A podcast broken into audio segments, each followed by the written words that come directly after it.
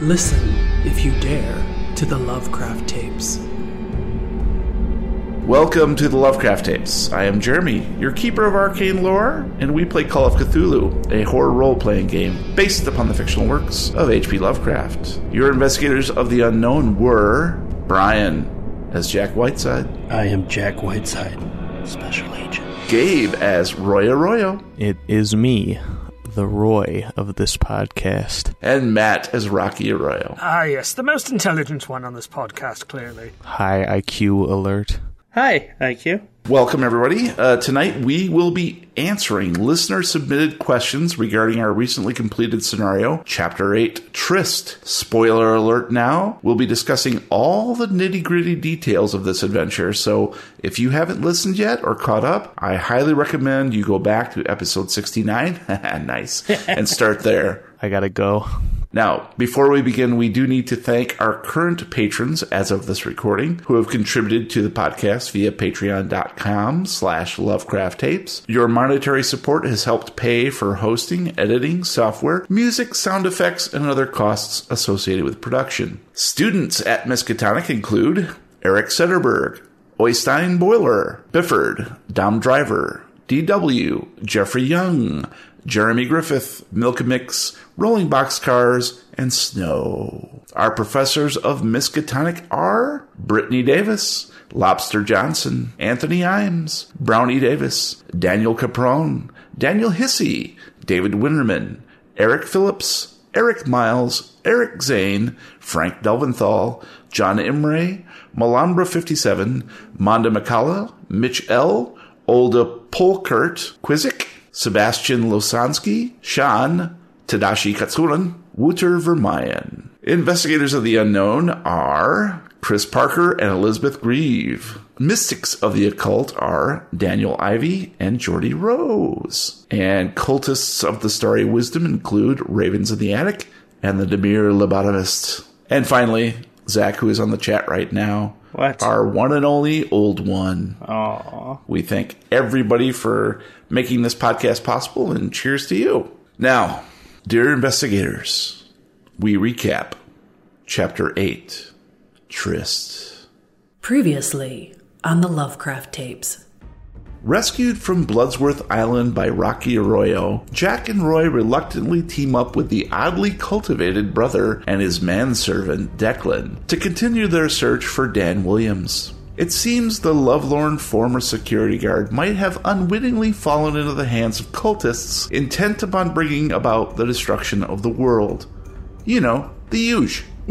Clues lead to the inhabited island of Tristan da Cunha, where a series of murders embroils the investigators in a strange plot seemingly coordinated by Father Lee Summers, a secret follower of Dagon. Forced up the side of a volcano and nearly killed several times, the quartet of do gooders reaches the summit, only to be confronted with a sinister game that ends catastrophically. All right, let's get to the questions. And basically, I've got a bunch here submitted by everybody, and uh, I'm just going to start at the top and strike them off as we go along, and then uh, we'll get to you guys as well. From Brittany Davis, can you elaborate on what the Reverend did to Jack? Now, I believe uh, Jack was in this when you were sleepy sleep, Yes, I was. or actually dying. I was dying. Yeah, and I agreed. I agreed that uh, um, I would do anything. He said, "What What will you do?" And I said, "Anything to save my life." And that's essentially it. We we sort of took that. Basically, in my mind, uh, he somehow infused Jack with the DNA or some sort of serum to make him part Deep One, so that you know he would heal past the the point of almost dying. But we don't, we don't know for 100 percent sure. It's really a nebulous thing that I used as a plot hook. I grasped more as we were going up the mountain that um, that I felt some connection to some of the stuff that we encountered. And, and I wanted to keep it like relatively nebulous to begin with because I thought, okay, this will be a nice little seed that I can spring on him in two chapters from now. Haha, you're a frog. The climax where you guys were all up at the uh, volcano lake, the thing sort of came out. Yeah. Where you know I, I needed to have that that fun repartee with the host of the game show. All right, let's move on to uh, here's a one from Many Lost Hours for Brian. Oh, Would Jack have left the FBI to join Rocky's company if he had been asked? Working with Rocky looked to be a better match for him given his occult past, but Jack seemed so duty led that it could be a close run thing. Boy, I never thought of it. He would be tempted to go just for the the resources alone. Uh, maybe a little bit more selfish than than anything else because Jack would be able to basically accomplish everything he's wanted to. Uh, Finding Dan being being the priority, but uh, beyond that, understanding and knowing everything that he's had questions about his whole life. So yeah, I I, I think maybe he'd be really tempted by that to, to go that route because it is still an agency, even though it's you know they're they're fighting for the good supposedly. So, Matt, uh, Brittany Davis wants to know what were your original plans for Declan? Originally, A, he was Irish, not Scottish. I don't know what you got. I don't. I don't know where you got that one from, Jeremy. Other than the fact that y- your accents aren't the best. Let's be honest. That's true. Um, That's but so true. Originally, he wasn't a wall of muscle either. Originally, had him planned as um, an ex IRA soldier. He was uh, a con man. Declan was my first attempt at the the criminal within the two FBI agents idea that eventually became the one chapter with Detox, where I thought it'd be it'd be an interesting dynamic to have someone on the opposite side working between these two people who were bound by by law to do certain things certain ways, and then to have a, a third person in there who could move in and out of those boundaries whenever he wanted. So yeah, he was originally an ex IRA Irish con man who is going to kind of worm his way in between these two. All right. Uh, Gabe, Many Lost Hours wants to know Do you feel cheated that Roy didn't get an on podcast end? No, because I'm the longest living, so I win no matter what. And I know that uh, it's all going to work out because I'm what sells the tickets and he can't dump me. Okay, and sort of a adjunct to that, now that Roy has gone to the great screen door in in the sky, how did his family cope, mourn, or celebrate? the freaking mutes were all really happy, but other than them, all my family, they all got together. They uh, played some D'Angelo in my honor and just sat around and cried or watching Sports Center. Scott Van Pelt gave him a shout out because they called in so excess- incessantly that they had to just do something to get the Arroyos to stop calling. All right, uh, so here we got some questions for everybody, so we can all chime in on this one. Chris Parker, what one time period or location would you love to explore as a player or keeper? 2486. Just kidding. I liked the past. I thought the past was pretty freaking cool. Anything before cell phones, really modern technology type stuff. I thought that was cool because you had to, you couldn't just like call up another player and say, "Hey, come over to the library." You had to get in a car and travel and tell them what you found and debrief. And I thought that was cool. Anywhere from 1800s up to 50s, 60s, maybe. You joked about 2048. I think that'd be a great idea. We've seen Lovecraftian horror set in the 1800s, but imagine Lovecraftian horror plus cyberpunk technology, you know? Now you have, you know, you go far into the future, you have, you know, implants and replacements and little computers in your brain and what happens when you start seeing things is that you know is there something really there or is there somebody hacking into your brain causing problems i think trying to mix that that type of that lovecraftian style of horror with the the question of you know when are you human and when do you not become human? Is there too much you know technology? Are you a cyborg or whatnot? Would be a really interesting concept to explore. Buy the Cyberpunk RPG then. That'd be cool just because we'd be able to create a lot of lore. And, and I think that that's actually the hurdle, and um, uh, be- because that stuff doesn't exist yet, and we only have referential materials and, and science fiction literature and other games, you know, so like Cyberpunk. That it, it's still there's not much of a touch point for listeners. So I resist personally, even though I love science fiction horror like Event Horizon. To me, it would it would have to be a very specific story, and it, it's rough for me to think about having something like that be an ongoing thing. You know, there's a reason that Jason X is like one movie in, the masterpiece uh, theater of all the Friday the Thirteenth movies. Jason X stands alone as the one sort of like science fiction-y uh, uh, future movie, and I'm perfectly happy in the modern thing because I've never really liked the 1920s or Gaslight era. It doesn't really spark my imagination. To me, that's not scary, and so to me, it's it's trying to find a modern equivalent for horrific things to be happening that it could be real like as close to real as you can get it right mm-hmm. that, that's that's been my philosophy I got the best answer. The one that I'd like to do the most is solving crimes in the disco 70s. The bell bottom badasses. Fashion crimes. You know how much cocaine the Arroyo family ingested in that era? I love it. That would be fun, actually. As a one off, that'd be hilariously fun.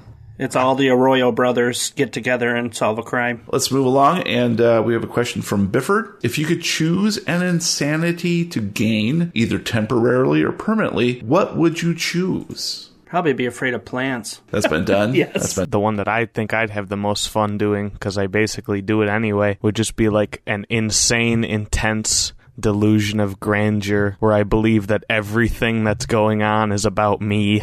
Oh yeah, that was good. Go full narcissist. like godlike complex. Yeah. In the movies, I've always really liked the the person who thinks that they can ward off evil by drawing symbols everywhere, Yeah. even on their own skin. Yeah. You know, I, like, I like that sort of thing. Like So- an invincibility feeling. Yeah, that would be cool too. Until you get killed.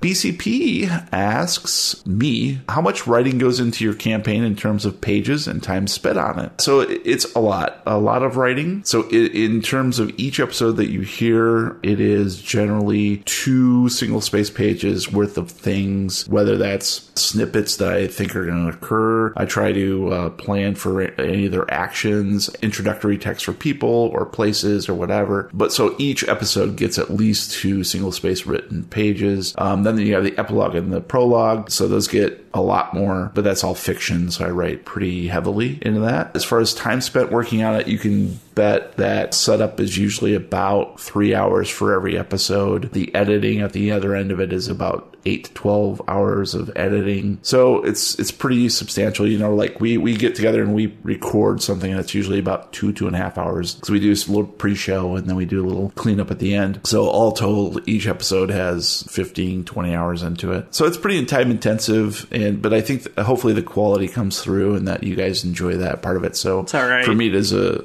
it's it's okay. It's all right. BCP also wants to know how much did the players derail your plans in chapter eight? A little bit for sure. I mean, for the for the most part, the mystery was set up to begin with. So of all the ones that I've designed or run, this one was probably the least open ended because they're in a very isolated island. Even though they weren't railroaded, at a certain point, it was fate that they had to go a certain way. So, for instance, uh, it was already set up that if they drank too much of the beer, then they could potentially go insane. That uh, was going to be a weak point for them. And of course, Roy went straight there. Straight for the beer. Uh, Which straight for the beer, straight for the like do, doing too much of the beer, even Yeah. with warnings Yeah. and and uh, He effects. designed that knowing that it would happen. He's Yeah. he, he's gonna try and act like he didn't single me out, but he definitely did. anybody could have went in there when you guys split up, you know. So it Yeah. could have been anybody to uh, stumble upon that. It worked out for the best, but that also led to Jack getting shot Yeah. and almost dying, which also led to him being saved at the last minute by Father uh, Summers. You know, there was a lot there that was unplanned, and it didn't necessarily derail the plans because I- I'll let you guys on a little another little secret here. So even though I have a basic concept of the scenario, like the beginning and the and the and the uh, ending, each episode is plotted as we go along. So I incorporate what was done the last time and slightly shift the flow of the plot or the or the things that are opened up in the plot. I find that's been my most comfortable way to plan these sessions out. And it's worked out pretty well because I can kind of the tempo is I can get a pretty good cliffhanger at the end of each episode. Mm-hmm. It, it's just a really good rhythm for me. So for the most part, the scenarios are being written as they're played out, except for the main core. So I, I plot around that. I introduce other characters that weren't there at the beginning and, and so forth. like the volcano. Like the volcano was never there. Never there. No.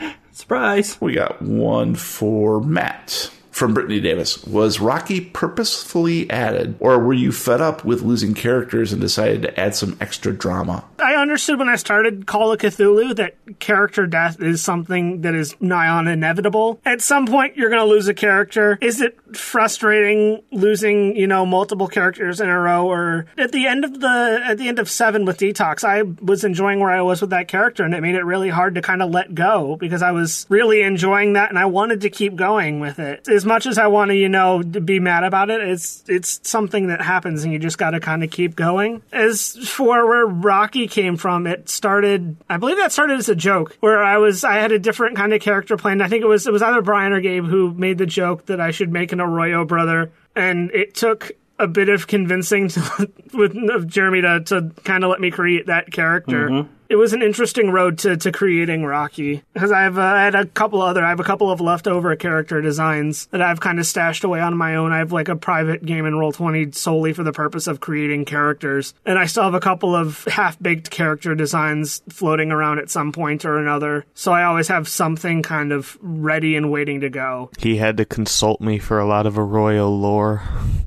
I had to make sure it fit in with the, the Arroyo family. Gabe Bifford wants to know choose between A. A classic but tattered screen door, or B. A shiny new but soulless screen door, which is a limited edition. I'm gonna say right off the bat that I'd take both because it's a world where you can control your own destiny. But if you had to pick one, I would take the classic book tattered screen door because I love the feeling of repairing it back to full health and that sense of accomplishment that is brought alongside that. That's right. Nurse that baby back to health. You just pop out your boob and Yep, exactly Welcome like to this that. week's episode of This Old Screen Door. It's like a cheese grater against his nipple. And Brian, many lost hours, wants to know what was the plan for the tentacle in the bathtub before Roy got trigger happy. well, um, I was told I'm not able to discuss that pending lawsuit. So many questions end like that before Roy shot it. What was the plan? Dot dot dot before Roy shot it. Uh, we were going to uh, take samples and I think send them off to a lab. It was the, was my plan. You got to keep it fresh. After that, we were probably just going to go like on a week's vacation or something to the Bahamas. Just get to know each Yeah, other. yeah, I mean that's the Yeah, best yeah. way. Vacation. Take it slow. Yeah. Take it slow. Yeah. See if see if the tentacle really likes pina coladas and getting caught in the rain. Yeah. Well, the rain for sure. It's keeps it moist. If it's it's not into yoga, if it has half a brain. Our Polner wants to know how did I get into brewing?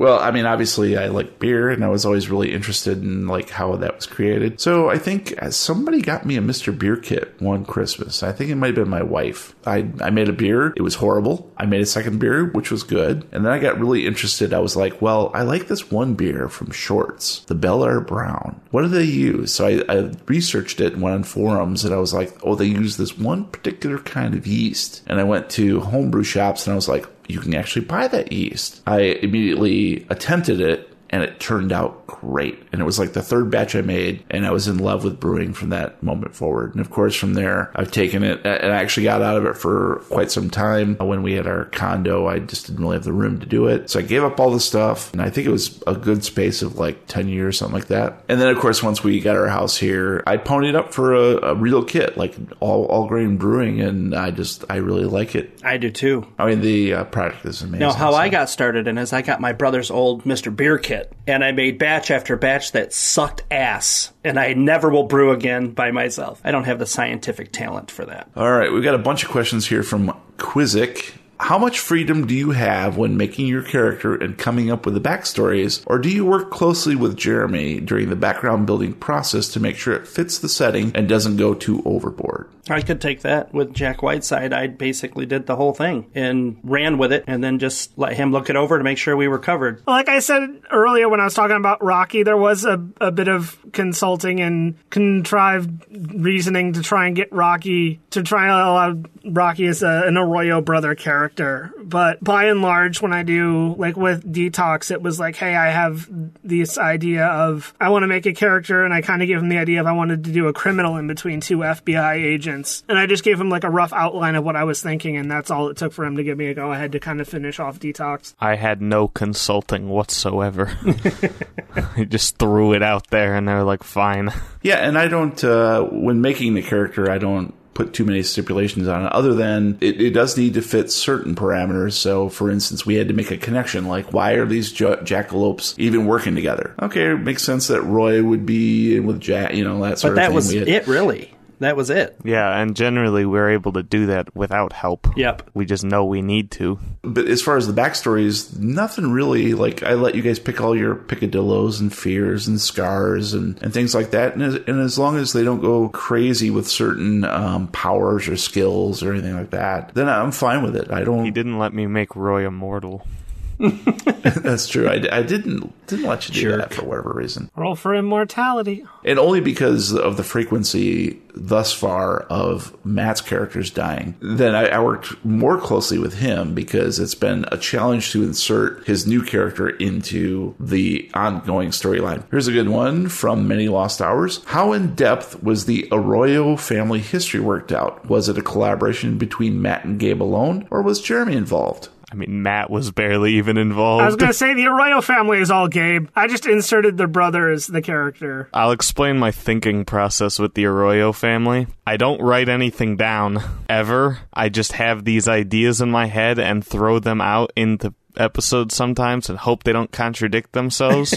and whenever I'm trying to write something post mortem or whatever it needs to be, if I'm trying like I'm working on a Patreon episode that we're going to record one day finally, I just kind of scrounge through all the old ones and try and make sure that I that I'm remembering it right, but I also know that if I get it wrong, that that could be funny as well, so it doesn't really matter. So I basically have an outline for what I think the history of the Arroyos is, and as long as I don't break that mold, I'm okay. Altheos wants to know from me how did Father Summers end up knowing so much about the investigator's past? That's sort of a uh, hand of God moment, right? I needed something, and really, that we're talking about the game at the end. I just thought it would be like super cool to have this person just suddenly know things about you guys. To be honest, when I wrote it, I just thought, this will just simply be cool. But a- as I went on, I'm like, well, this actually is that's a, question that needs to be answered, which we can then do later on. So I, I sort of keep pushing off this future stuff, planting the seeds about why these things happen. I don't know right now why Father Lee Summers knew so much about these guys, other than you know he's clearly in touch with Dagon Yeah. and, and that sort of thing, and they have their network of uh, information. And Dan. Yeah, and Dan, of course. Yes, thank you. Yeah, Dan would be a good font of information, presuming that Dan was working with or under the sway of uh, the Dagon cultists. So th- there's many ways that it could have gone, uh, come about. I just thought it'd be cool to spring on the uh, investigators to to to know all this stuff. Like you know, it just like freaked. The, I I was just trying as a keeper to freak them out a little bit, and I think to some extent it worked. Or at least at the very least, it sowed confusion, which may not be great. Uh, I have a question for Matt. What were your first thoughts when you crested the top of the mountain and saw Dan? When I first saw my former self, um, my first thought was great. This might end up being a really awkward one-sided conversation between me and myself. Uh, if Rocky and Dan started talking, that that would have been really interesting for me to try and pull off. I was really kind of in my head again, trying to plan those initial reactions just in case, you know, it was the real Dan and I was going to have to do something. I wanted to kind of have a, a rough generalization of where I wanted to, to take it and how I was going to try and explain things and stuff like that. So I just immediately went into like emergency planning mode on how is this going to work. Now, do you believe that that was really Dan? Think about it for like 65 minutes and get back to us. I don't think it was. I mean, it certainly looked like him, but I honestly don't think he would intentionally do anything to to harm or hurt anyone else. Yeah, yeah. I mean, he really does want Sam back, but he knows that she would never forgive him if he ended up causing mass mayhem and destruction for her. Or at least that's how he sees her memory. So, Gabe, what would you put on Roy's tombstone? Or if you had planned to have him cremated, would you have him sprinkled across the floor of the Larson factory? It's absolutely foolish of you to only give me two options, because we all know that Roy dies. He's getting buried at sea, like a real warrior. But if I had to put a tombstone, Pepperoni. it would clearly state Double cheese. Roy Arroyo, a great man with great visions for the future of screen door kind. Also, he was a father, but like really small on like the bottom of the tombstone. And he might have had some kids, I don't know. All right, uh, Gabe, you got a question for Brian? How did it feel being the odd man out in this scenario as someone who had the least history amongst the three of us with each other? I liked it because I could play off of both of you. I thought it was cool, but Roy and I had that, or Roy and Jack had that relationship. You know, the the experiences that we've gone through. Um, Rocky was coming in as a straight laced, nothing but business. So I was able to pull because that's where that character kind of goes towards. Jack goes towards the business. I pulled I pulled him as he pulled Dan, and then Dan pulled. Had a tug of war. So it was fun. I thought it was a it was a good time. Definitely was a different dynamic because you guys could just go off for hours if if you could if you could have. You know what I mean? I really hoped he would give us one episode to do that in. I had to be that voice that would speak up over top and keep everybody on task and go. And normally I don't have to do that. We usually Jeremy does that, but so it was kind of fun to, to, to like guys. We got to focus here. We got to get to the top. We got to you know. Many Lost Hours wants to know from me: Will there be any chase scenes in the next scenario, or will you have a revolt on your hands? The short answer is I don't know yet, but probably not. I, I think this was uh, chapter eight was a scenario that I wanted as many different facets of the rules and, and scenarios and situations to happen, and uh, that just happened to be a chase sequence. And now that we've had a couple, I think maybe it's time to take a little rest. But I don't know. We'll see if if it props If up. there's a then we'll truck in that, it, we probably will. Uh, Many Lost Hours also wants to know from Matt. I'm going to give you two questions here. How many characters have you made for the next scenario? Three. And were you happy with how Jeremy played Declan, or were there any times where he was used not how you developed him? Well, I kind of explained earlier that he was very much played in like the opposite use of which I originally had him intended. He was not ever meant to be a big wall of muscle. He was meant to be the thin, wiry, smart, alecky, quick talking con guy. And he's Irish, not Scottish. Does that bother you? Yes, very much so. Do you hate the Scottish? Is that what you're telling us? All right, here's a, here's a quick little question from Bifford. I like this one a lot. Uh, the impossible question: If you had to choose between the other two, which would you save and which would you sacrifice? Yeah, I, I would definitely kill. I would definitely kill Rocky. Not hard at all. Now I would kill Rocky only because it's Matt's character. And Rocky would also kill Rocky. I'm just gonna go ahead and say I'd kill myself since that's apparently what everyone wants. I will commit Sudoku. It's okay. I'd probably sacrifice. J- Jack would sacrifice himself to save them. I think. Well, that wasn't the question though. You got to choose. I chose. Fuck Mary Kill, Rocky Roy Jack. Go. Jack Yeah, would fucking nah, tug of war, single man. Me and my tentacle. From Mitch, Mitch Larkins. What was the answer to Declan's question? Did he have a chance to survive? Well, the, the short answer for that, uh, Mitch, is of course no, because it was a plot point that I purposely wrote. And since I was playing the NPC, then it had to transpire in this way. So there was no free will there. It, that that was simply to push the buttons of hopefully Rocky, who did who didn't necessarily respond in the uh, extreme fashion that I had hoped he would. That was it. And, and of course, the answer to Declan's question, I, I can't quite answer that yet because there might be some stuff coming up that I can't quite divulge. Heartless bastard. Matt, did you catch the part where he said you're bad at your job? Mitch also asks, what was up with Roy's creepy adopted daughter exactly? To lay the cards on the table, Mitch, that was one of our wonderful patrons who got to pick an NPC, name an NPC. But of course, I take it a couple steps further and I say, I contact this person and say, let's develop this character together. So we, we had some back and forth and basically created this character and thought it would just be hilarious fun. It was really a comedic element. And again, I don't necessarily know that she's out of the picture. So I can't say too much about that, but because I, I do sort of have plans for her, but I feel, I feel like we developed her kind of simply at the beginning but she got way more complicated towards the end. And I, I think that's a good thing. I really liked playing that character, and I'd like to see it developed beyond. So we'll we'll find out in the future. Yeah, I was gonna say I didn't know it was a Patreon character, so I hope I didn't kill your feelings too bad by changing its name. I like pudding. The fact that I didn't know it was a Patreon character shows you how little information he tells us.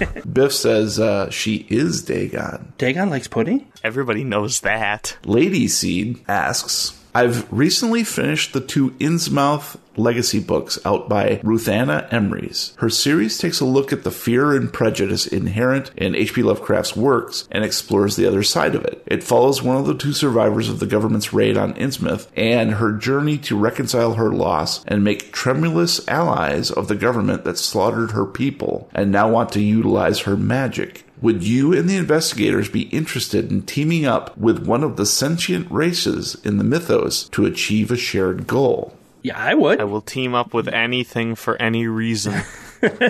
I want the shroom zombies. Rocky wouldn't be happy about it, but if he was told that he had to do it by his superiors, he would do it anyway. Because he's racist. So we could be like uh, sort of an enemy mine. Yeah. Uh, what's the other movie? Uh, Alien Nation. Yep. That would be really super, super cool. Like, we've never considered anything like No, that. that would be really, really cool. Okay, so if one of the characters dies, could they come back as, or could their new character be a Right. mythos type creature, you know, or, you know, something uh, masquerading as a human? I'll get right on that. There's an inherent drama there. And there's always that no that, that trust issue. There's always going to be that trust issue. That that would be cool to play off of. It would also give us a platform to explore sociological situations that are relevant to today. Can you imagine if uh, Detox came back as the goo creature? Oh, Many Lost Hours asks me, are there plans for any Lovecraft tales to set up the new characters or plot? And yes, I typically do the prologue and the epilogue are both uh, fictional components, so those I utilize as my Lovecraft tales. I haven't had a whole lot of feedback on whether or not people like the old way of the Lovecraft tales where I would interject these little stories in, in between the episodes. It was kind of a, uh, a device if we were running behind on our scheduling and couldn't get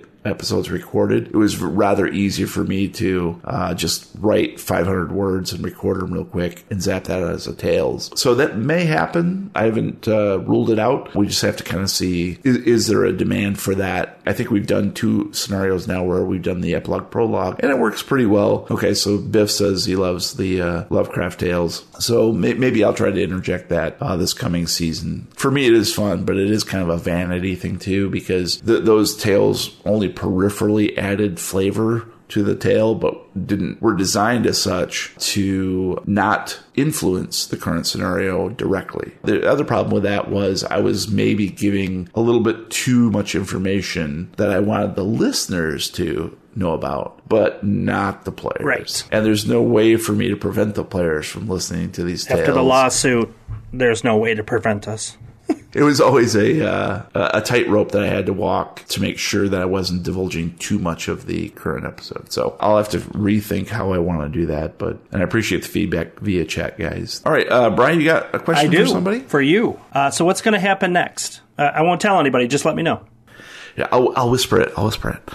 So Jack Whiteside, this is ASMR. Oh God, I'm not going to be on this podcast anymore. Then. Right now, I'm gonna eat a cheese No, sandwich. I can't stand that sound. Okay, real question. Um, did you have to make any drastic changes as we moved up the mountain? Was there a potential for all of us to die before we got to the top? Yes. Don't don't elaborate. I made no changes. the danger was there. It was inherent. I thought I was a goner. everybody felt it. Even the listeners chimed in. They they were very stressed out too, and I certainly was, and I know you guys certainly were at certain points. The lava wasn't chasing them up the mountain. Right. It was it was just a representation of you know they were dodging things. So we had to kind of simplify the mechanics of it. Well, it could have been coming out from under our feet, though. You know, the side of the mountain. You know, that's what I thought of when I was like, "You, you have to get up, go, go, go." Physics be damned. Here on the Lovecraft tapes, we have anti gravity lava. Uh, Matt, you got something? I do for Brian. I don't want to. At the end of the last chapter, you were the one who took the initiative to push what might have been or might not have been Dan into the, the waters of the lake. So do you think there's any kind of connection between that, you, the fact that you were the only person to have an interaction with Dan and you ending up in Dan's body? You think there's some sort of connection there? Like, was that interaction what caused you to end up in that body? Well, I do now, jackass. No, I, I have not thought of that. Um, my only thought at that time as the character was to save you guys. Because he's like, I'm not, uh, Dan's not here right now. And I'm like, oh shit. My first reaction was just to shove him off of there and try to save you guys. That, that was it. But now that I'm thinking about it, you jerk.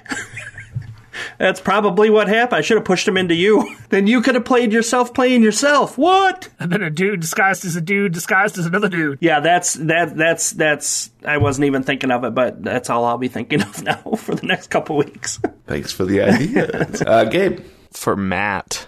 So do you just like when you create characters, is it now part of your intention to make them someone I would hate? Or is that just how you are naturally as a person? be honest. No, honestly, when I make a character, I make a person that I think is going to be interesting. When it comes to like mixing up the dynamics of the group, I look for something that's going to be fun for me to play, and I look for something that's going to be fun for the audience to to listen to. When's that going to happen?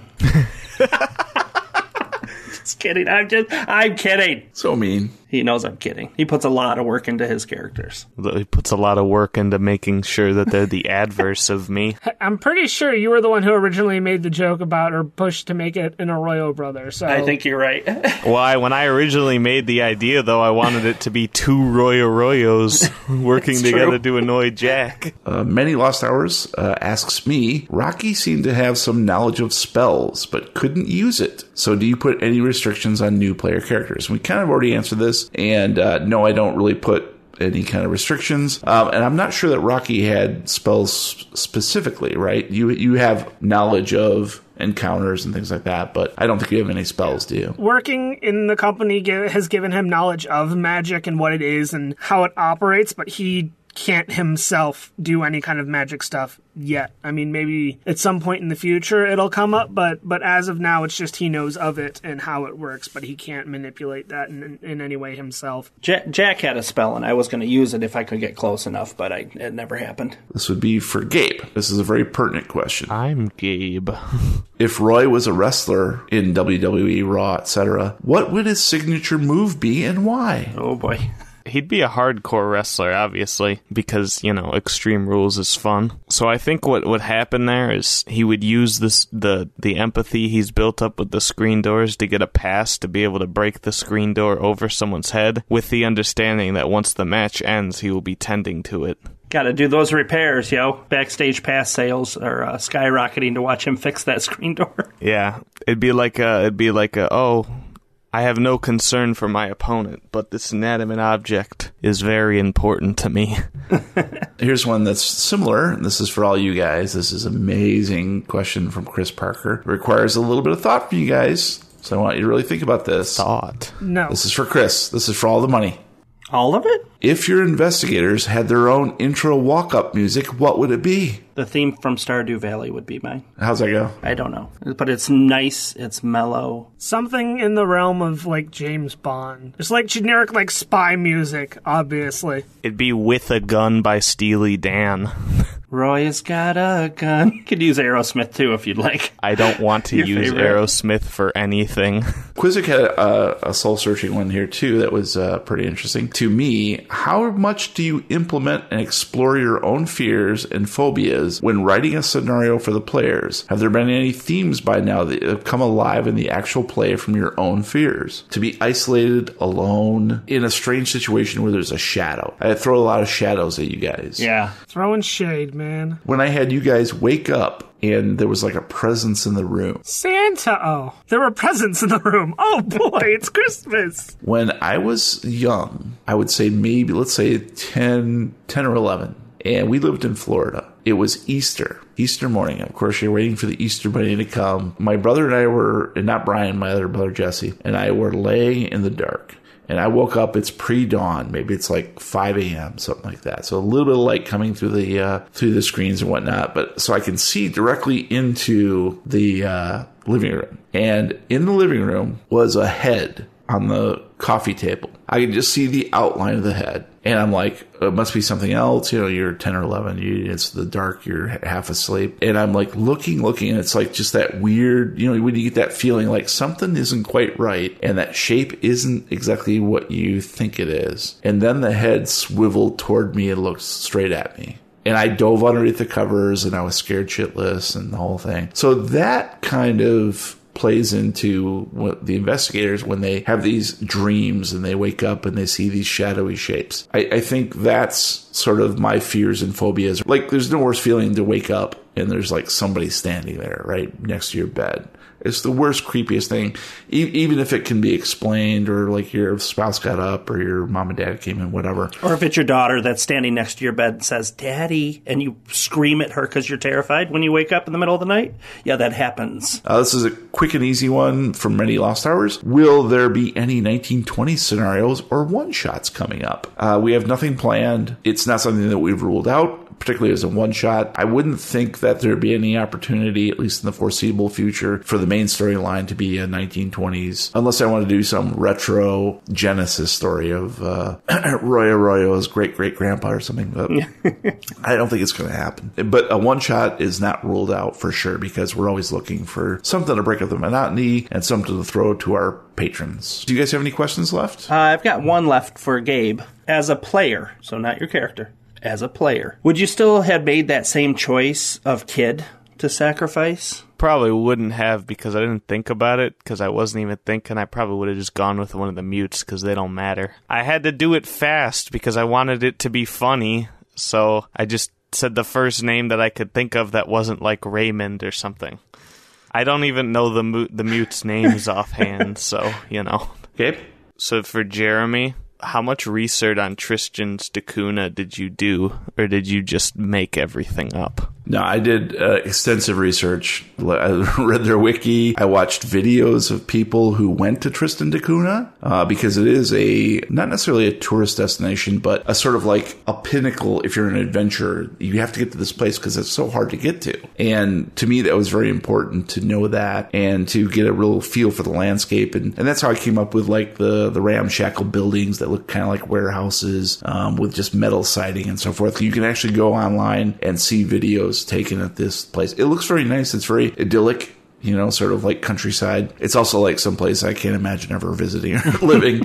and how freaking creepy is that? That you know there actually was a volcano eruption. Yeah. Quizzic says, "What inspired you all to make a podcast like this? Was it just for kicks, or did you set out with a mindset that you will make it into something? And how much has this success surprised you?" This podcast is my long term life plan. I We did it all for the, m- m- the Glory of love. Mo- mo- I can't even say it. Uh, no, we just did it to to keep really to keep in touch and to play a game. We all get so busy. This made us take time out to have fun, and then it it turned into something a lot more than that. I think personally, and I'm blown away all the time by people talking about us and and uh, and meeting people that have heard of our podcast, and it's really really cool, and it's it's fun to know that we are entertaining for somebody, and that uh, we can put put something out that people want to listen to. I want to listen to it. You know, every every week I look forward to it as well. I think I'm. I don't know how many people out there that are listening. I know. I think I'm the only one in this group, but Critical Role has always been kind of an inspiration for me. Just seeing how much fun it's. It's a really great way to show people just how much fun tabletop RPGs can really be when you when you get into it and when you really like lean into story and character.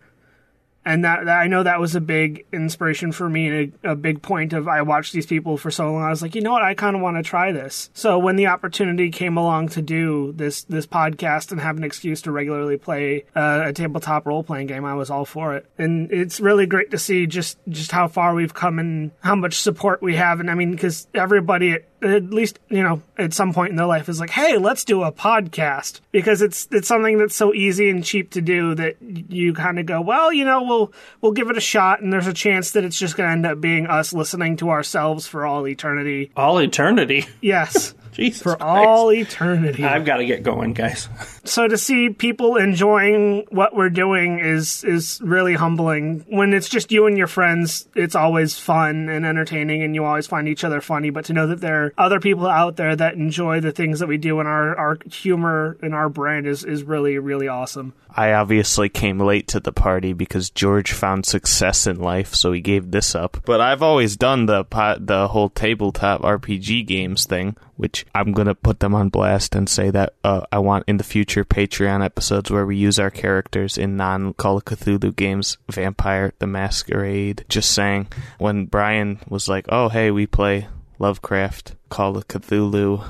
RPG and we put it in a podcast, I was like, okay, yeah, I'll do that. Not even really thinking about the podcast ap- aspect, just because I wanted to play it. Because I, you know, I've been busier, so I haven't had as much time as I used to do it. And now this, like Brian says, this forces us to do it all the time. So So it's like a death march. Yeah, yeah.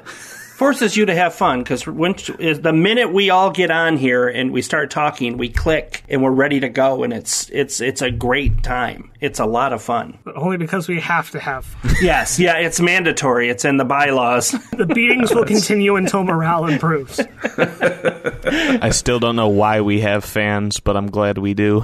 Chris Parker says there's so much that goes into playing an investigator in search of the truth, from rooting through old files for clues to finessing info from locals to shooting the odd creature or phone from someone's hand. Uh, which aspect of investigation is your favorite? I think this last time, digging through files and, and gathering information and I think I really enjoyed that a lot. Uh, that was fun with finding the, the letters on the back of every item and tying that all together and finding the map down underneath and deciphering what that meant. That I thought that was really cool for me. And it, it better this than brute force, which is usually what we do.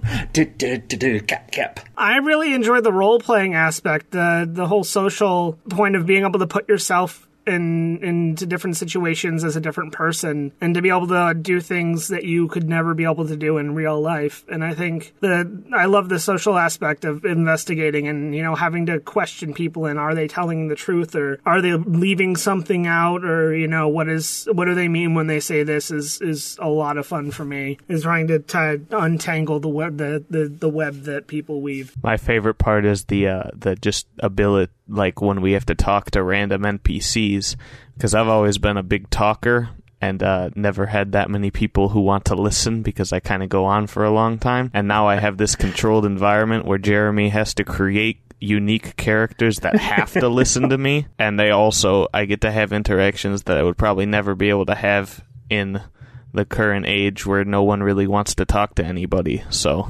it's a lot of fun.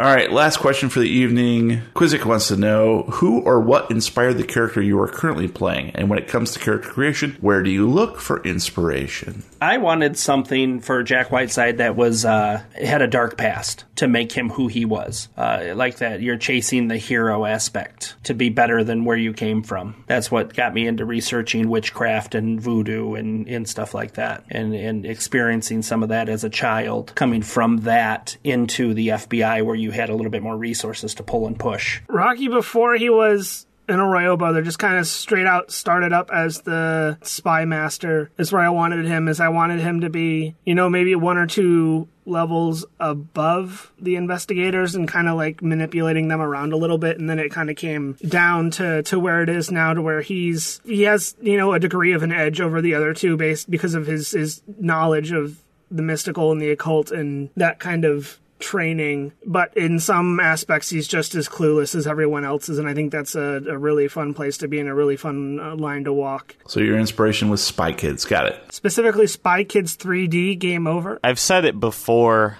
but uh, so this was my first character I've created on pub- public platform, and I mean, over my lifetime, I've probably I've created hundreds of characters for hundreds of different things because I like to just make things, and storytelling's always been a lot of fun for me. But being that this really was my first character in a public platform, I just kind of went with the wrestler approach, where you take who you are and dial that up to eleven which I know that might be scary to some of you to know that a person like Roy might exist out in the real world. Gabe's just at a ten and a half, so he had to amp him up to eleven. I kind of just made me and made him louder and more impulsive. That's the way I took it, and I've just been rolling with it. I'm a pretty brash individual, and I say what I want to say and do what I want to do. It's my body. A lot of people I know say that it's um that's a lot of fun to be around and it's a lot of fun to see. So I figured it'd be a lot of fun for people to listen to as well.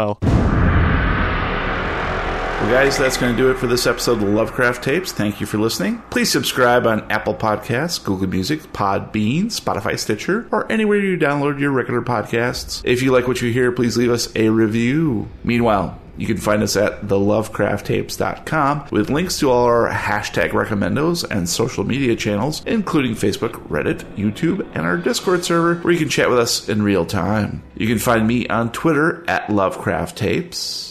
And if anybody wants to spit any more character ideas at me just so I'm ready for the next scenario, you can find me on Twitter at The Real Weird Kid. And if anybody that have ever ran into me in the past wants to criticize me for my actions, you can find me at Lovecraft Gabe.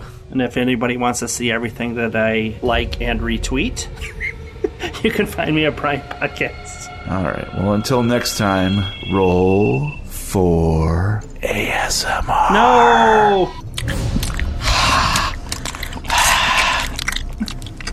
Gross. The Lovecraft Tapes podcast is copyright 2019. For more information and sponsorship opportunities, please send email to podcast at thelovecrafttapes.com.